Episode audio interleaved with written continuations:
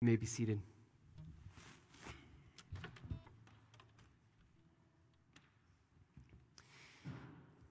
And if you would take your copy of God's Word and turn with me to the book of Isaiah. Isaiah chapter 6 is where we are going to spend our time this morning. We are currently studying through the book of Philippians, and we are coming to one of the greatest passages dealing with the gospel.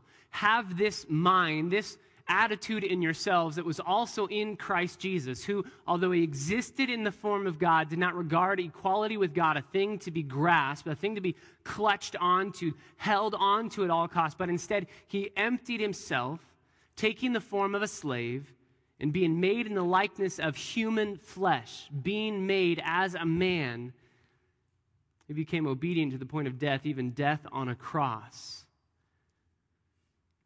And as we begin our study through those verses, I wanted to take this Sunday just to highlight once again for us the truth of the gospel, the glorious truths found in the gospel of Jesus Christ. We can never hear that too many times. We can never fully wrap our minds around it. I always like to say that in heaven, we will know exactly what the end times look like. We will know whether we should have been premillennial, amillennial, postmillennial. We'll know who's right when we get to heaven. We'll know that because it'll be over. It's done. No need to worry about it anymore. We'll know a lot of mysteries about the Bible and a lot of mysteries about who God is and how he has acted on behalf of those that he loves. But one thing that we are never going to fully wrap our minds around, one thing that we are going to be singing about and praising the Lord about for all of eternity, is the cross. Even now, the song that echoes in the halls of heaven is Worthy is the Lamb who was slain. The cross is the center of heaven because the Lamb slain on that cross is the center of heaven. So I want to remind us this morning of the glorious truths of the gospel. And we're going to look at the gospel in an amazing passage that is familiar to us all Isaiah chapter 6. If you've ever read the book Radical by David Platt, you're going to find a lot of this familiar to you because these points are really from his book. And I found that I just could not do a better job than he did as he worked through this material in Isaiah chapter 6. But as we're preparing for Philippians chapter 2, and we're preparing for the gospel and the mindset that Jesus Christ had when he came to save sinners such as you and I, and also as we prepare for the study that we are going to be going through this next semester through the gospel and personal evangelism, as we prepare to step outside of our comfort zone, so to speak, and share the gospel. We are ready to encourage people with the truth of God's word once they gather in the building. Now we know, expository listening, we know how to rightly appropriate the sermons and the truth of God's word. We've studied that, we've internalized that, we know that now. And so when people come in these doors, we can encourage them with the truth and the, the reality of discipleship. But now it's time to go outside these doors and make disciples the message of the gospel, a message that Isaiah hears in Isaiah chapter 6, is a message that motivates him at the end of everything that he sees and everything that he hears and everything that happens to him. It makes him say, Send me. Here am I, send me. I want to deliver that message. No message is better to share in the entire universe. Isaiah chapter 6, we're going to pick it up in verse 1, and I want to look at four life altering truths in this text that we must apply to our lives if we are going to live rightly before a holy God, and we're going to share urgently the message of the gospel. Four life altering truths in this text, and the first one we find in verse 1, and really verses 1 through 4 and it is this we have an incomprehensibly glorious God. We have an incomprehensibly glorious God. Verse 1 of chapter 6 In the year of King Uzziah's death, I saw the Lord sitting on a throne, lofty and exalted, with the train of his robe filling the temple. Seraphim stood above him, each having six wings. With two he covered his face, and with two he covered his feet, and with two he fled. And one called out to another and said, Holy, holy, holy is the Lord of hosts. The whole earth is full of his glory. And the foundations of the thresholds trembled at the voice of him who called out while the temple was filling with smoke. Isaiah writes in verse 1 In the year of King Uzziah's death, I think he writes this for multiple reasons. Number one, he wants to give us a proper chronology of when these things are taking place, when these accounts are happening. But I think more than that, he wants us to remember how King Uzziah died, the manner of King Uzziah's death. I think he wants us to remember King Uzziah, how he lived, how he died, his reign, his rule. Our president's rule, if you will, reign, if you will, for four years, maybe eight years. You remember how many years King Uzziah reigned? 52 years. And the majority of that reign was a righteous, God honoring reign. He tore down idols. He tore down the high places that were idolatrous, sacrificing babies to the god Molech, sacrificing all sorts of different things to appease pagan idols. The majority of his reign was a righteous one. But a good beginning does not necessitate and equal a good ending. And you remember the end of King Uzziah's life. How did King Uzziah die? He was struck down with leprosy. And he was struck down with leprosy because he, in his pride, even though it was unlawful for a king to enter the temple and offer incense to the Lord, he thought, I am awesome. I'm awesome. I'm better than everybody else. Look at all the things that I've done for God. Surely I can bypass that rule and enter unharmed. And God said, No, you are not allowed to do that. And the priests linked arms together and barred the doors and said, How dare you go in? You are not allowed to do that. Only priests are allowed to do that. And he said, Who are you to tell me what to do? I'm the king. I could have you killed instantly. Let me go by. And he rushes past the priests. And in a very ironic scene, as he's quote unquote worshiping the Lord with incense, he is sinning in his pride before God, saying, I don't care what you say, God. I want to do what I want to do. And God strikes him with leprosy, and he dies a leper. He dies a leper. A good king, a good start, an awful finish. All of that is found for us in Second Chronicles chapter 26.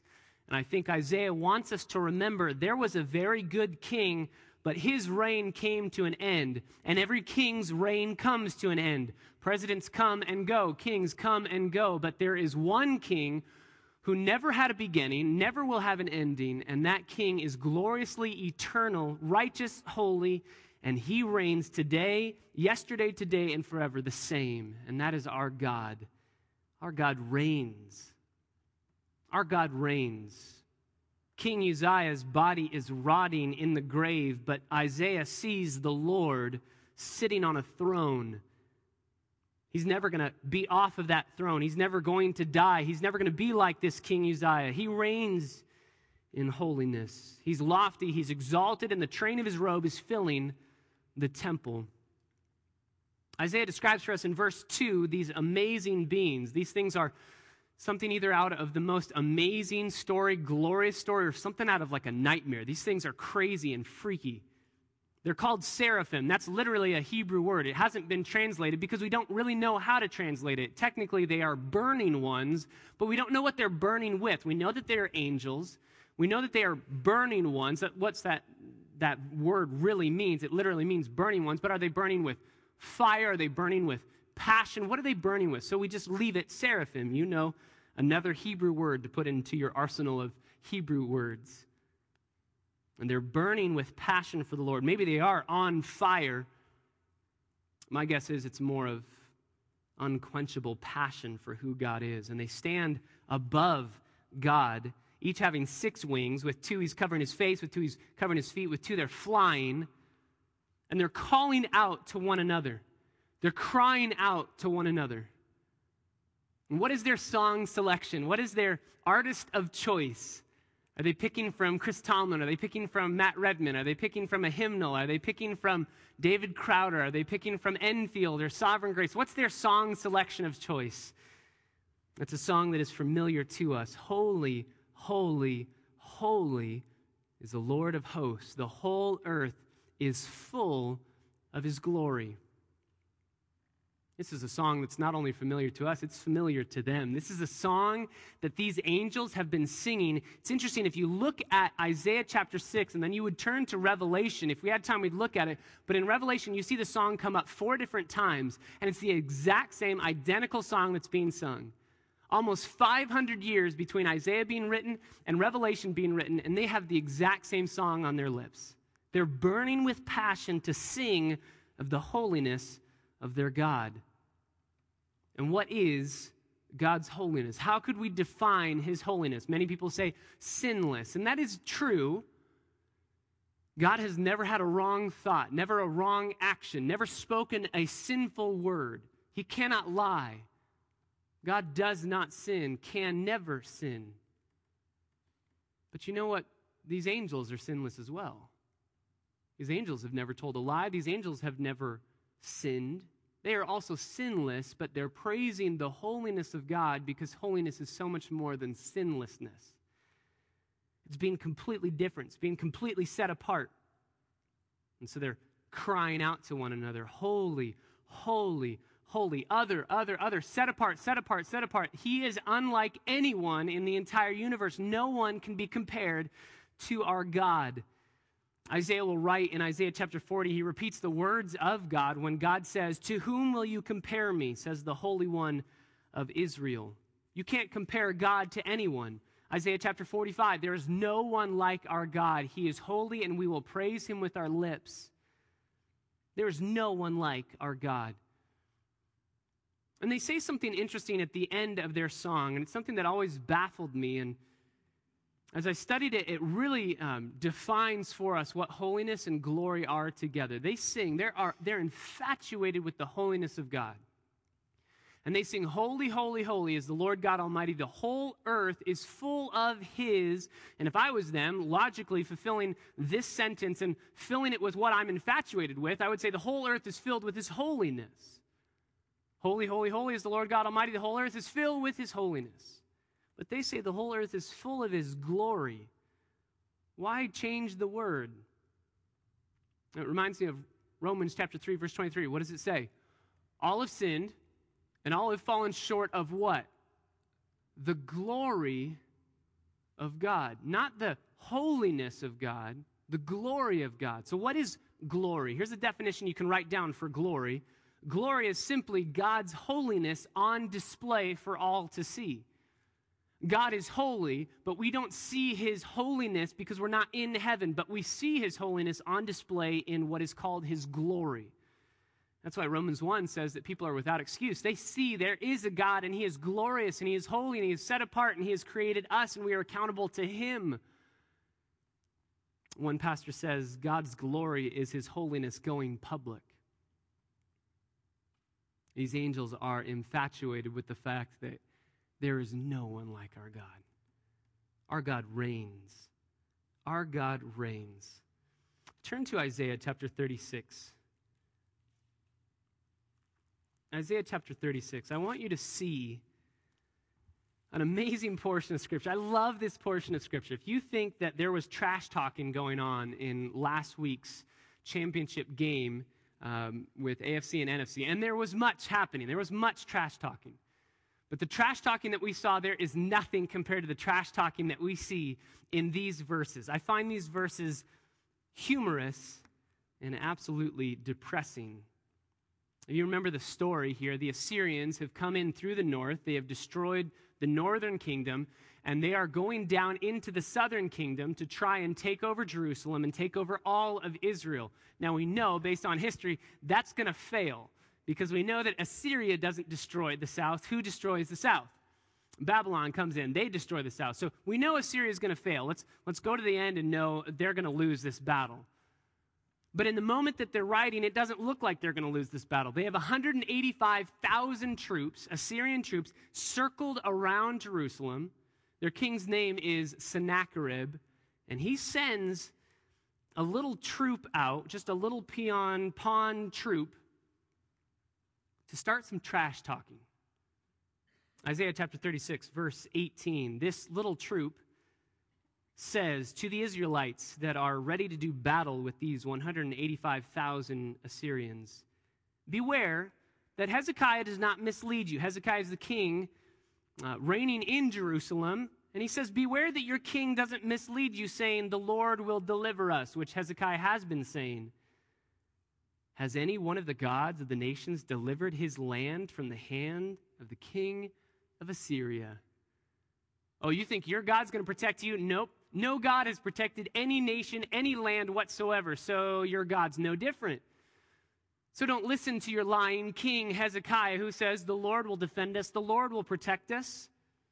Go down to verse 20. Who among all the gods of these lands have delivered their land from my hand, that the Lord would deliver Jerusalem from my hand? It's not going to work. Sennacherib's going to win the day.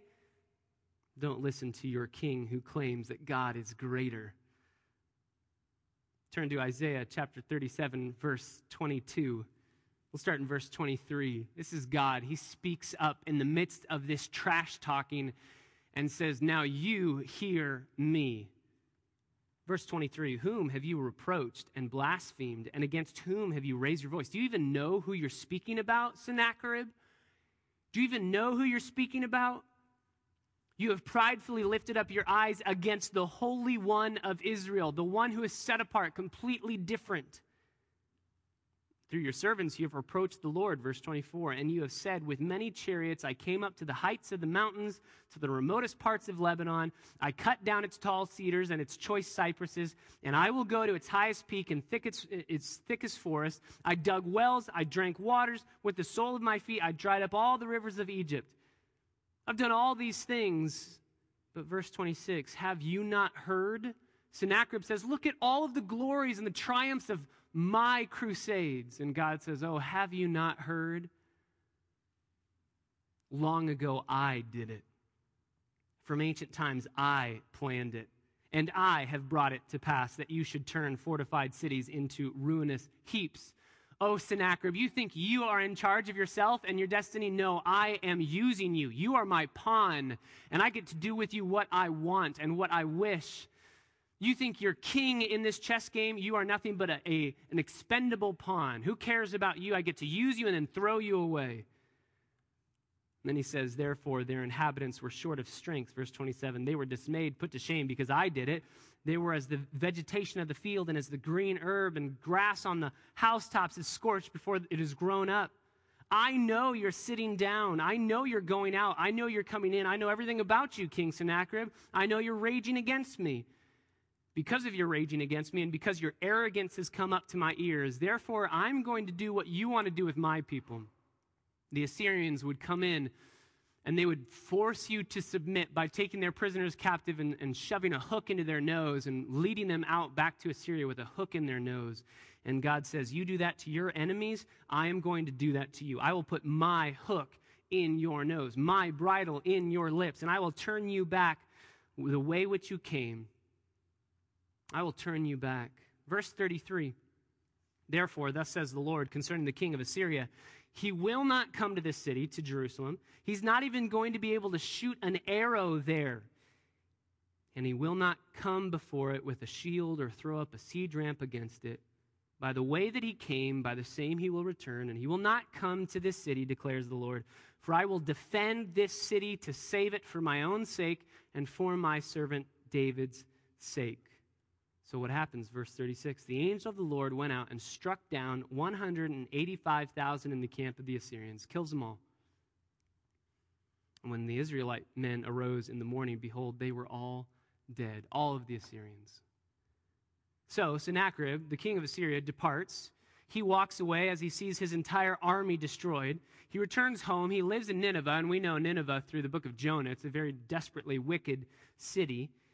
And it comes about, verse 30, as he's worshiping his own God, that two of his sons come in and kill him with the sword. And then they escape into the land of Ararat, and one of his sons becomes king in his place. Mark this down. You do not mess with God. You cannot mess with the God of the universe. Our God reigns. He is sovereign over all. He is incomprehensibly glorious in his ruling and in his reigning. And this, brothers and sisters, is good news. This is good news. Kings will come and go. Even the most wicked, the Stalins, the Hitlers, they are not sovereign in power.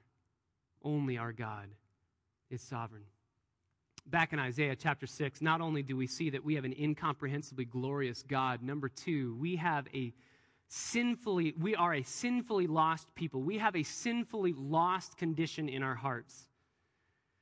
In verse 4, as the foundation of the thresholds of the temple are shaking, which either means that heaven is a small place or angels sing very loudly. And my guess is heaven is not a small place, so I'm pretty sure the angels are thundering with their voices. And as they sing, Isaiah's response, as he's watching all of this, what would the common evangelical pastor say that the response of seeing God and beholding God would be? Wow, this is awesome. I got to see God. Is that Isaiah's response? No, his response is not wow, but woe. Woe to me! I am condemned. I am ruined. I am a man of unclean lips. I live among a people of unclean lips, and my eyes have seen the King, the Lord of hosts. I'm ruined. I'm condemned. I am to be condemned to hell because I am a sinner in the presence of holiness. I can't stand here. I cannot stay here. And I find it very interesting that Isaiah, of all people, describes his sin as a sin of unclean lips. Isaiah's job, what was his job? It starts with a P. He was a what? Was a prophet. He spoke on behalf of God. Thus saith the Lord. More than likely, he is probably the most righteous individual in all of Israel. And yet, he says, My lips are sinful. When I speak on behalf of the Lord, it is tainted with sin I am a man of unclean lips. He doesn't compare himself to others. He doesn't say, Well, I'm better than so and so, so I'll be okay in the presence of God. He compares himself to God alone. And when we compare ourselves to God, all of us fall short of his holiness on display. He says, I am ruined. I am condemned. I'm lost. I think because the wrath of God is such a horrifying thing to think about, We've designed cliche phrases. We've designed ways to try and skirt around the issue, try and get around this. I don't want to stare at the wrath of God and realize He has wrath stored up against my sin. I don't like that idea. That's kind of the, the Old Testament God, right? No, that is God, very God, unchanging. Old Testament, New Testament, today. We have phrases like God hates the sin and loves the sinner. And I totally understand that phrase. Totally understand it. Totally agree with the concept, with the understanding that God hates the sin that we do, but he loves the sinner. He died for sinners. We know that that's true. John 3:16, he loved the world while we were yet in our trespasses and sins, God died for us. But we need to be careful that cliche phrases don't twist and distort our understanding of our lostness. Turn to Psalm chapter 5. Psalm chapter 5. Does God hate the sin? And I would ask it this way only have love for the sinner? Oh, he loves the sinner. But does he have only love? Is there anything else that he has for the sinner? Psalm chapter 5, verse 5. Psalm 5 5 The boastful shall not stand before your eyes. You hate all who do iniquity. You hate all who do iniquity. This is why God does not throw sin into hell, God throws sinners into hell. God hates all who do iniquity. Our problem is not that we have messed up. Our problem is not that we have done something wrong. Our problem is that we are sinfully lost, rebellious to the core, haters of God, Romans tells us. And therefore, God's wrath is stored up for us. People have asked, why would we have to spend an eternity in hell? Paying for 90 years of a sinful life? If we live to the ripe old age of 90, paying for 90? 90 years of a sinful life, does that really deserve infinity of punishment? Again, we're misunderstanding what that punishment, where that punishment comes from. If I were to say to Brian Nix, as we are surfing together, let's say we're surfing the Mavericks because this is just going to be fun and we can't get hurt when we're just talking about it. We're surfing the Mavericks together and we both see a wave that we love and we both want to drop in and i say can i go and he says no way and he drops in and he cuts me off and i flip my board snaps in half and we, we both get to the shore and in a somewhat facetious manner but also somewhat deep down in my wicked soul i say man i hate you. I'm going to kill you brian. He would just look at me and laugh and go i'm so sorry i did that. Uh, you can take the next one. I'll sit this one out. Go ahead. No consequence. But if while I'm taking a tour of the White House, I say, I'm going to kill you, President Obama, I'm putting handcuffs right away. Why? Because even though Brian is a pretty awesome guy, his value, according to the nation, is less than President Obama's.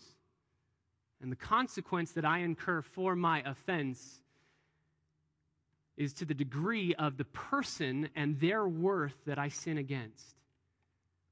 So if we sin against an infinite God, then the consequence and the punishment we receive is infinite punishment. Some people say, well, that's not really loving. God just loves people. That's not really loving.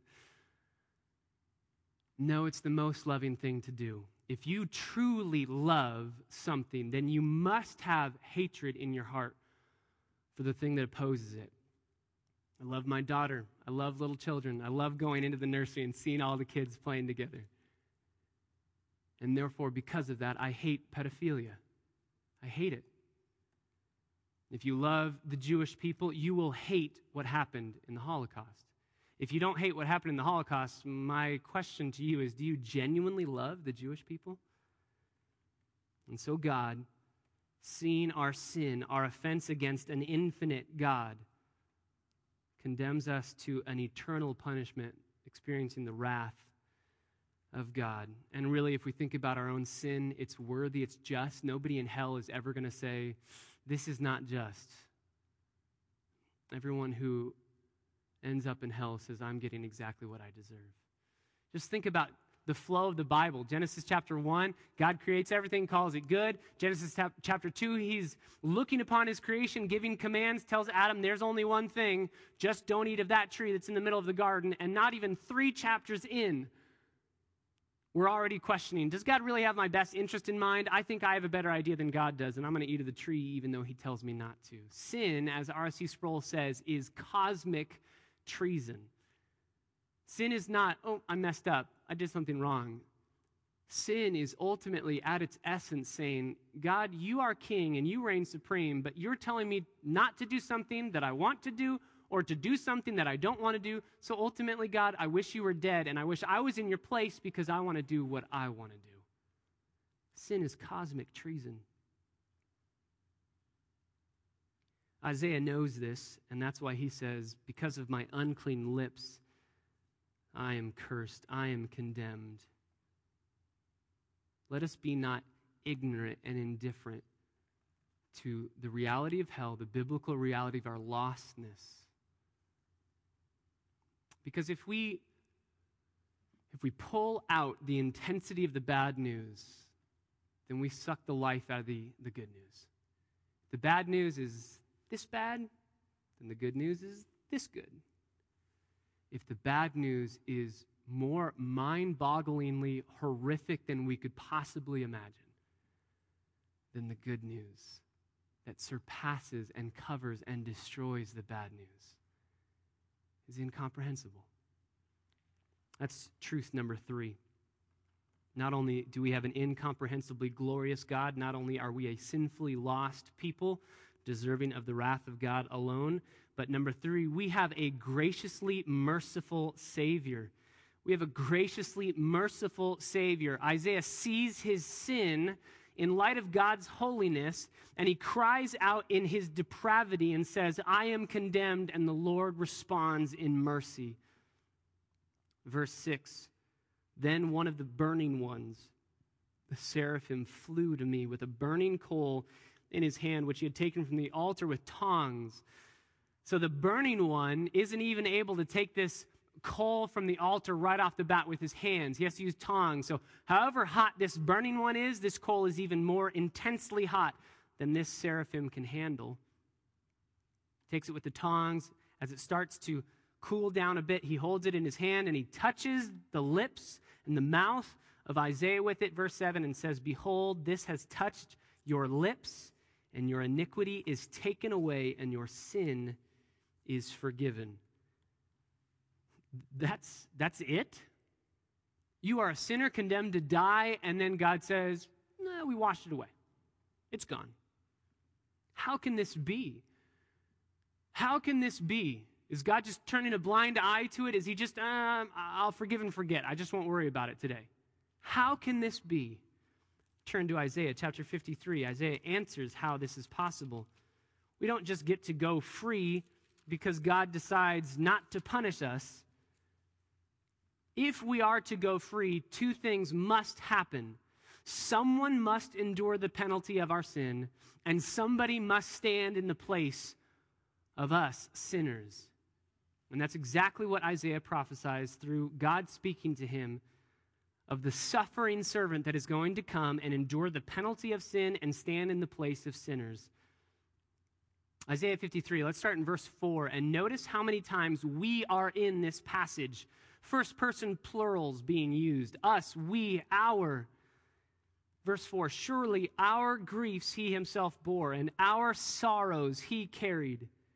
Yet we ourselves esteemed him stricken, smitten of God, and afflicted, but he was pierced through for our transgressions. He was crushed for our iniquities. The punishment for our well being fell upon him, and by his scourgings we are healed. All of us, like sheep, have gone astray. Each of us has turned to his own way, but the Lord has caused the iniquity of us all to fall on him. How can God look at sinners and say, Your iniquity is removed and taken away? This is how. He takes our iniquity, 2 Corinthians chapter 5, verse 21, and he places it on the one who knew no sin, the perfect, righteous, spotless Lamb of God. Places all of our sin upon the Savior, and then crushes the Savior with the penalty and the wrath of God that was stored up for our sin that is now placed upon Jesus, and crushes Jesus on the cross taking away our iniquity, not only removing the penalty of our sin, but also giving us the perfect righteousness of Jesus Christ. God made him who knew no sin to become sin on our behalf so that we might become the righteousness of God in him. So I ask again does God hate sinners? Yes, look at the cross. God had to crush sin, and sinners commit sin, so God hates sinners with holy hatred. But I ask again does God love sinners? Yes, look at the cross. God crushed his son so that we could go free. God has both holy hatred and holy love for sinners, and that, my friends, is the story of the Bible. That is the story of grace. It's really the question that the Bible answers, and the answer is the cross. How can God both have holy hatred for sinners and holy love for sinners? The answer is the cross. And God looked upon his son as his son was bearing the wrath that was stored up for you and for me, and he looks upon his son as Jesus cries out, My God, my God, why have you forsaken me? Why have you turned your back on me? And then Jesus cries out, It is finished. It's paid in full. There is not an ounce of God's wrath left for you to drink. Paid in full. Commits his spirit to his father, is buried, and three days later, his father vindicates his sacrifice and says, This atones for the sins of all who would believe. This is it. This is how Isaiah's iniquity is removed. Back in chapter 6, the coal that is in the hands of the seraphim, in our context, is the cross that cleanses our sin, cleanses us, the marvelous grace of our loving Lord.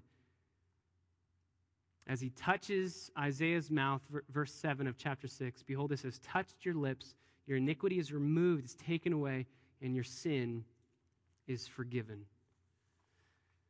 We have a graciously merciful Savior precious Redeemer and friend, a lamb who was slaughtered so that we could be set free. Not only do we have an incomprehensibly glorious God, and not only are we a sinfully lost people, and not only do we have a graciously merciful Savior, but number four, we see these in verses 8 through 9. We have an indescribably urgent message and mission we have an indescribably urgent message and mission. We must get the message of the cross out to those who do not believe.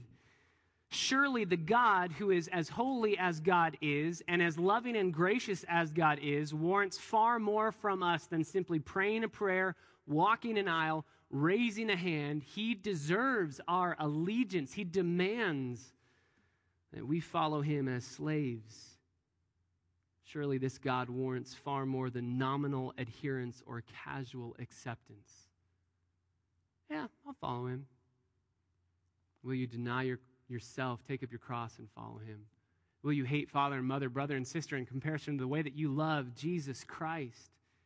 Will you pursue him and him alone? This message of the gospel demands total abandonment to every affection, every desire, every dream, every hope that we've ever had we crucify it all and we live for Jesus. And then, verse 8 Isaiah hears the voice of the Lord saying, Whom shall I send to preach the good news, to preach this message? And who will go for us? A beautiful picture of the Trinity. Who's going to go for the Godhead? And Isaiah says, Here am I. Send me. Notice, he's been a prophet speaking on behalf of God all of this time. But he says, Here am I, send me after the coal has cleansed his lips, after his iniquity has been taken away. Only then are we truly motivated to share the gospel. Only then can we go out with the gospel that we know has power because we see its power in our own lives.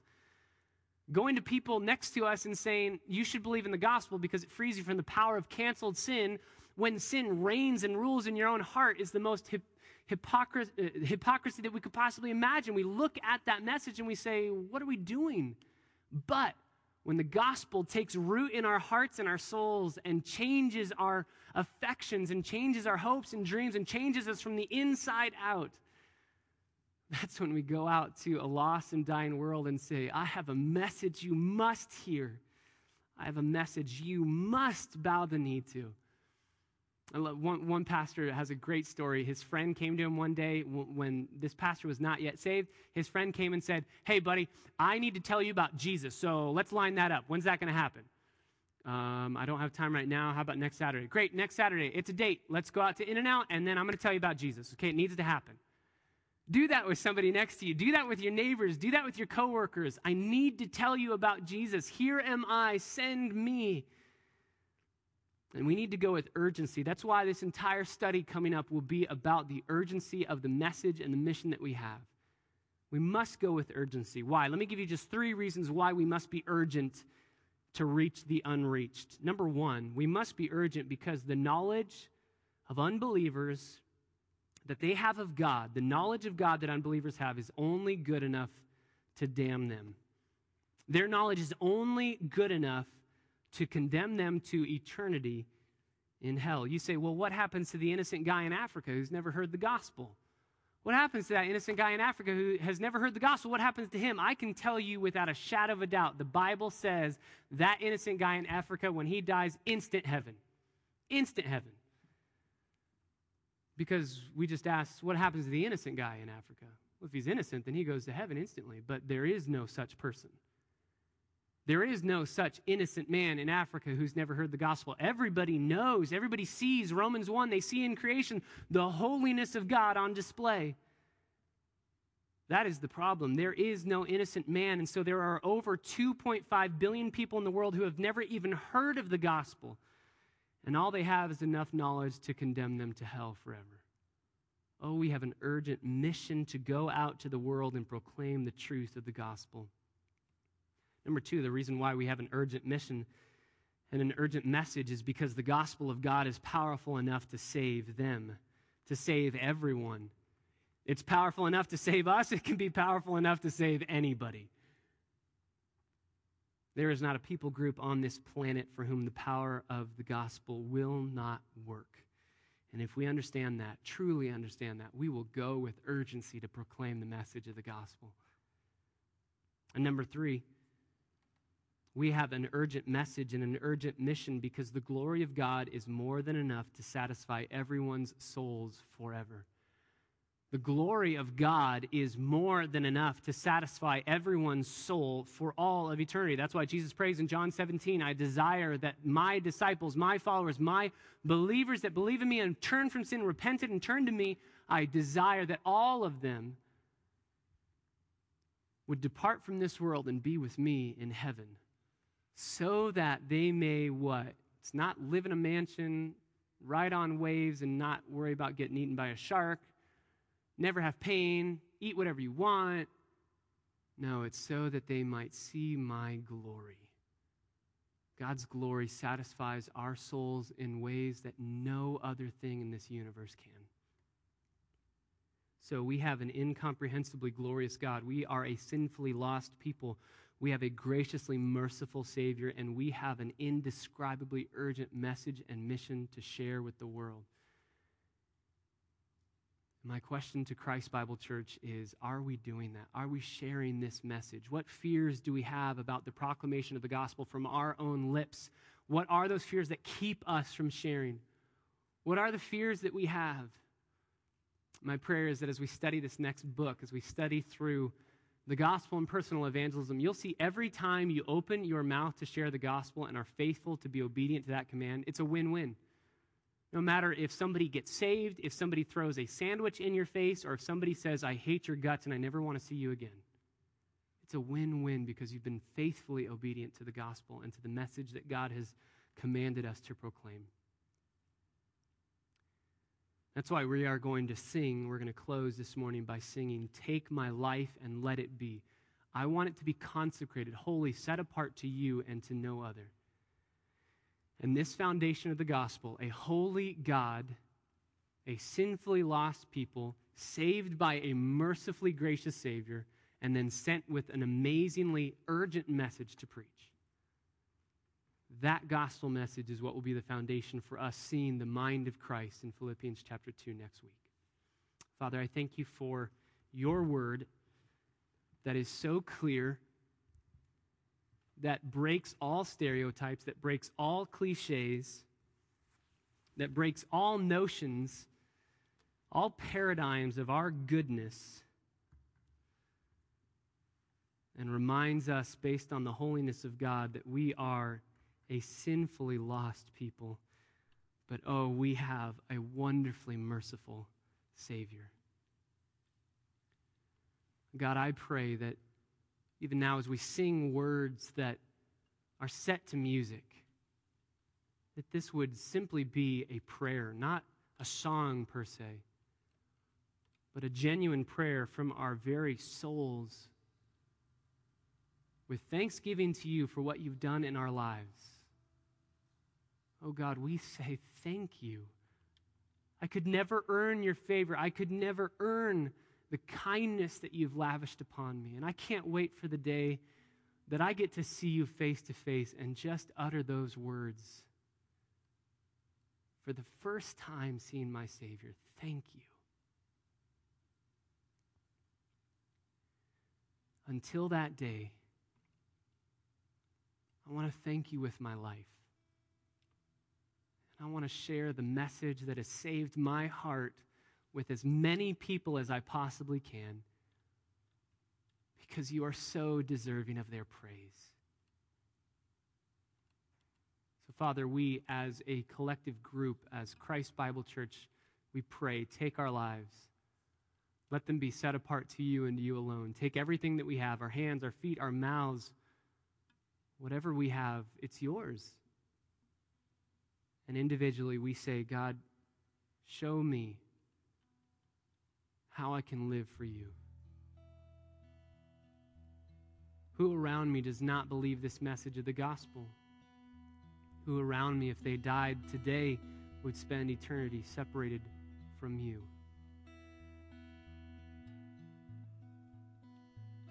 God, make us faithful to share with boldness, with clarity, with love, and with grace. Here we are. Send us.